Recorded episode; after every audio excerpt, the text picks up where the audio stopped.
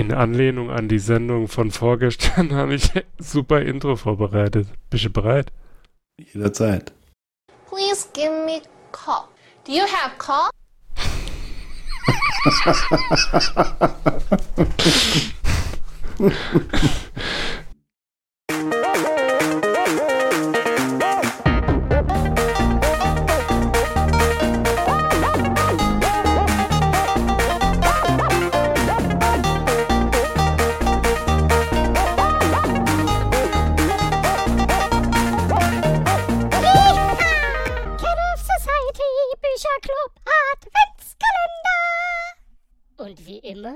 Unterbrechungsfrei in Areal 12 fett gedrückt. Jo. Türchen äh, 15. Freudiger Erwartung. Hallo Knottler. Hallo Kuba. Ah, so, dann reden wir uns auch diesen, diesen, in dieser Folge rede ich mich wieder um Kock und Kragen. Wie ist denn der Titel deines Scheißhefts? Ähm, Dr. Leon Laurin, der Pianist und die Ärztin. Oh, das hört sich so an, als wäre das etwas, was ich gerne gelesen hätte. Wie ist denn der Autor oder die Autorin des Scheißhefts? Ja, dieses Mal Wilderich in deiner Hut. Und äh, wir haben eine Autorin, Patricia Vandenberg. Okay, also ist der Sexismus nicht ganz so stark ausgeprägt. Oder ist die Hm. Sprechstundenhilfe auch korpulent und alt? Und alle anderen ProtagonistInnen Nein, wunderschön, aber, ähm, traumhaft sportlich. Ja, ich greife einfach mal kurz vor. Äh, Sandra Laurin, die Schwester von Dr. Leon Laurin, ist hübsch und temperamentvoll, aber dennoch voller Liebe für ihre Familie. Mhm. Und ich dachte, what? Dennoch. Lieb und temperamentvoll ist auch so eine Sch ein Chiffre Nee, für nee, ist eine hüb- Zick- hübsch und temperamentvoll. ah, ah, hm. Ist auch so ein Chiffre für zickig, ne? Ja, aber, aber scheint die, äh, die Liebe für ihre Familie prinzipiell auszuschließen, weil sie noch sagt, sie ist es dennoch, ist sie voller Liebe. Verrückt. Dann bin ich mal gespannt. War es denn ein Scheißheft? Jetzt, also ich bin wirklich gespannt, weil ich bin ja äh, eher Dr. Stefan Frank, Ultra. Jetzt bin ich, äh, jetzt warte ich in vorfreudiger Erwartung dein Urteil ab. Also da es nicht ganz an äh, Dr. Stefan Frank rankommt, ist es ein Scheißheft. Das äh, lasse ich so gelten. Denn alle Arztromane ohne Alexa, die Frau von Dr. Stefan Frank, sind einfach nicht lesenswert. Wie ist denn oder gab es denn eine Lieblingsanzeige? Äh, nein, dieses Buch war quasi werbefrei. Dann ist es eins der neueren, oder? Ist dann wahrscheinlich schon in Euro. Äh, ein Moment. Es steht nirgends drauf. Hm, vielleicht war es irgendwas was Besonderes, aber es steht kein Preis drauf. Hm, okay. Geschenkt noch zu günstig. äh, teuer. Wurde denn geschnackselt? Ähm, in der Geschichte nicht, aber äh, es muss vorher geschnackselt worden sein, weil äh, eine Protagonistin ist schwanger.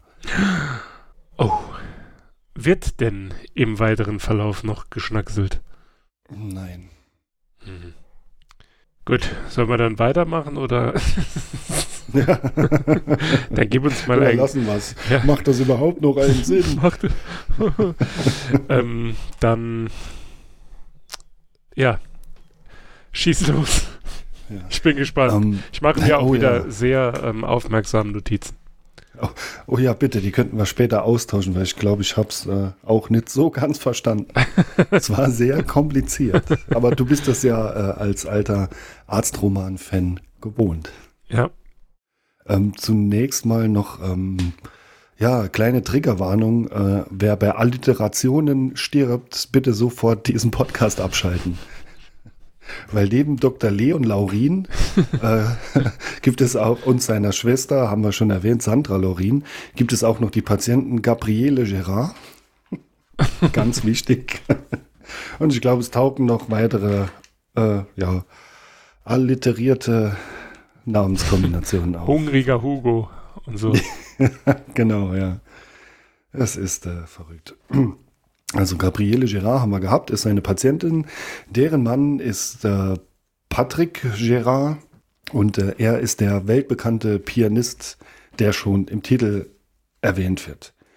Gabriele Gerard ist schwanger und deshalb bei Dr. Leon Laurin in Behandlung. Das wird jetzt nur am Anfang erwähnt und spielt dann erst später wieder eine Rolle. Der bekannte Pianist Patrick Gerard hat stechende Schmerzen in Rücken und Armen, verheimlicht dies aber vor seiner Frau, weil sie ist ja schwanger und sie soll sich nicht darüber aufregen. Ja, er hat äh, die Schmerzen schon länger, verbirgt sie. Seine Ex Dr. Marie-Lou Casaltin ist Röntgenärztin. Ja.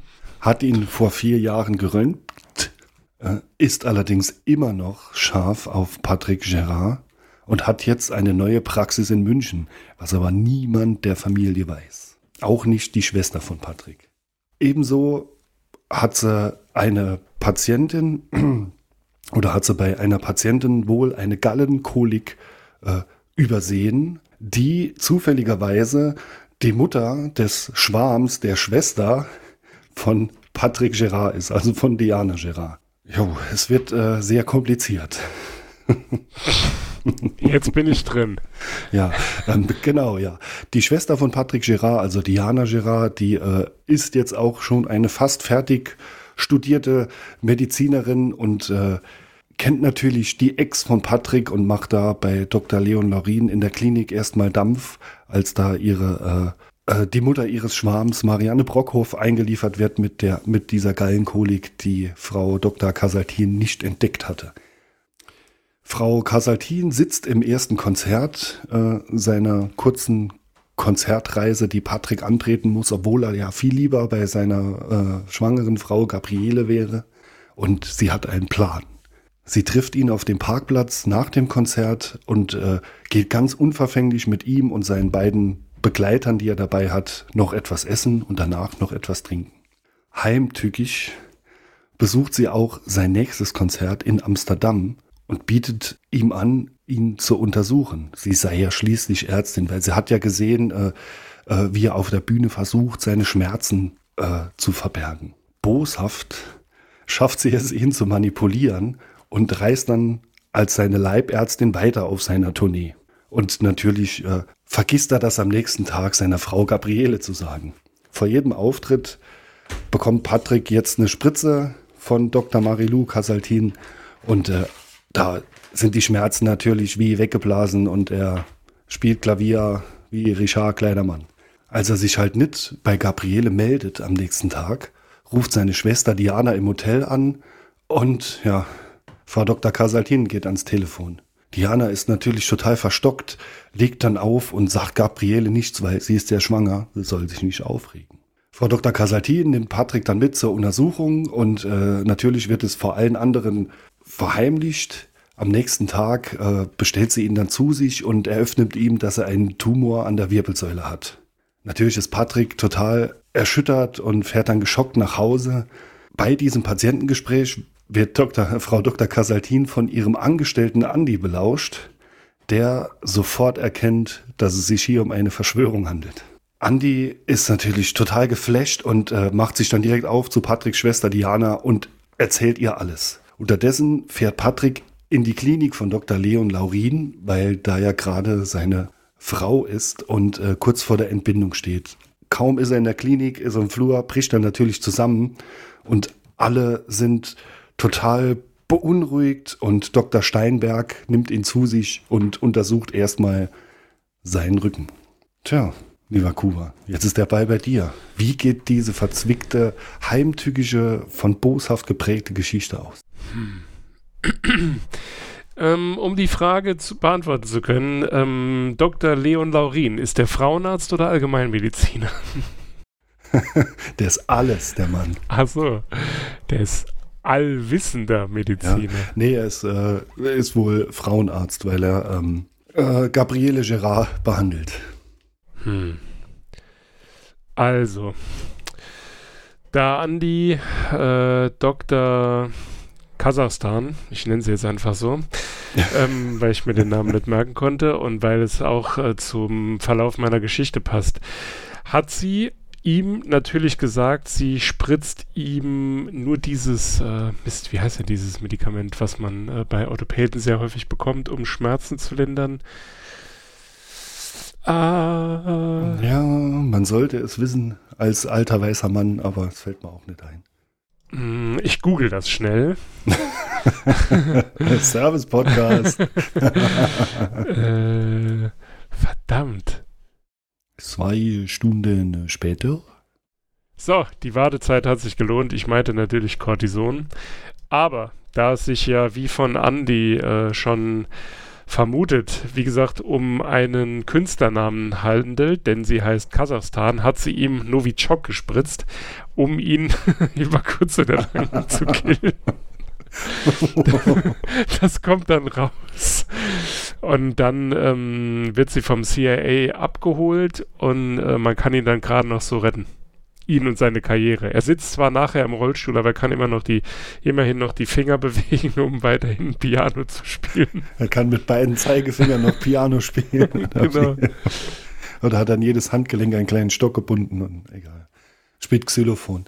Ähm, äh, nee, es ist gar nicht so, äh, so kompliziert. Ähm, es liest sich natürlich alles in Wohlgefallen auf. Ich war selbst sehr erstaunt beim Lesen. Ähm, zunächst mal war natürlich die, die Verschwörung war, sie hat ihm eröffnet, dass er einen Tumor hat. Dabei war es nach der Untersuchung von Dr. Steinberg nur ein eingeklemmter Nerv, der auch operiert werden kann. Aber selbstverständlich sagt Dr. Leon Laurin Gabriele nicht, wie kompliziert die OP ist. Sie ist ja schwanger und soll sich nicht aufregen. ich muss sagen, die Frau Gabriele Gerard, die tat mir einfach leid, weil die hat nichts erfahren, weil jeder dachte, oh, die ist ja schwanger, die soll sich nicht aufregen. Wo ist mein Mann? Regen Sie sich nicht auf. Der kommt nicht. Hä? Sie sind schwanger, regen Sie sich nicht auf. Ich bin Das in der Entbindung, du Arschloch. Diese Informationen könnten Sie beunruhigen. Genau.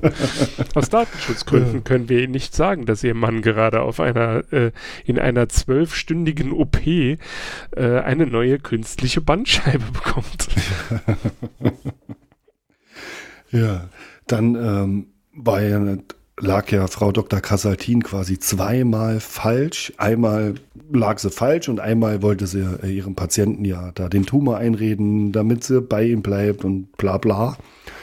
Aber auch da kommt raus, die Röntgenaufnahmen von Frau Dr. Kasaltin waren dann leider von zu schlechter Qualität, um als Beweismittel zu dienen. Aber es hat dann trotzdem ihre Praxis geschlossen und ist aus München dann äh, verschwunden und hat mit dem, habe ich glaube ich noch gar nicht erwähnt, Dr. Mattei, den auch keiner von den anderen Doktoren leiden kann, ein Sanatorium eröffnet. Und ganz wichtig am Schluss, äh, also Diana Brockhoff kommt ja mit, oder nee, Diana Gerard kommt ja mit äh, ihrem Schwarm, also deren Mutter ja diese Gallenkolik, Gallenkolik hatte, mit Marianne. Marian Brockhoff dann Ah. äh, zusammen. Äh, nee, die hieß, glaube ich, Martha oder so. Keine Ich dachte Ahnung. Marianne. Ah, nee, Marianne, stimmt. Ja, eben. Ja, Marianne, der Sohn äh, heißt äh, Marian. Die beiden kommen zusammen und äh, der Schlusssatz ist, die Brockhoffs und die Gerards werden wie die Laurins zu einer großen Familie. Kotz.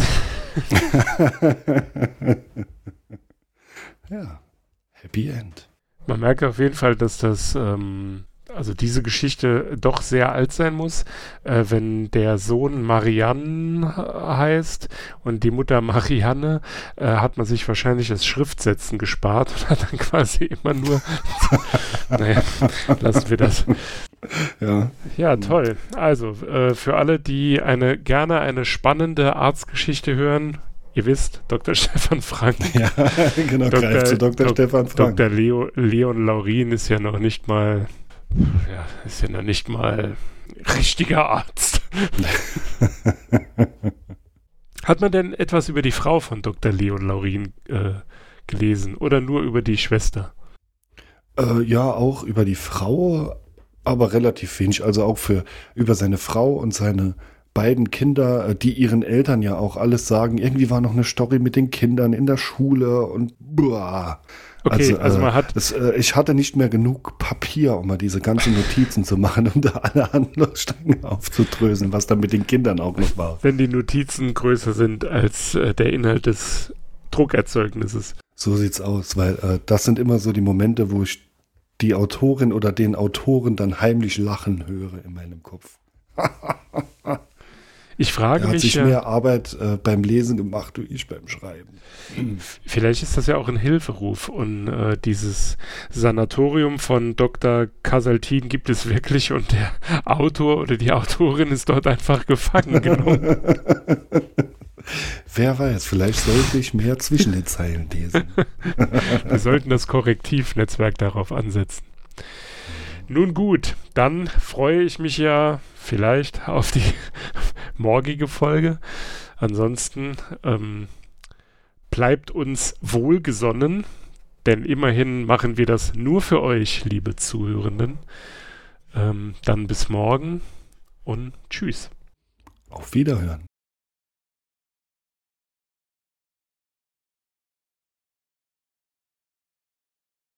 Eieieiei. Schon tragisch, dass mal äh, Novichok eher infällt als Cortison.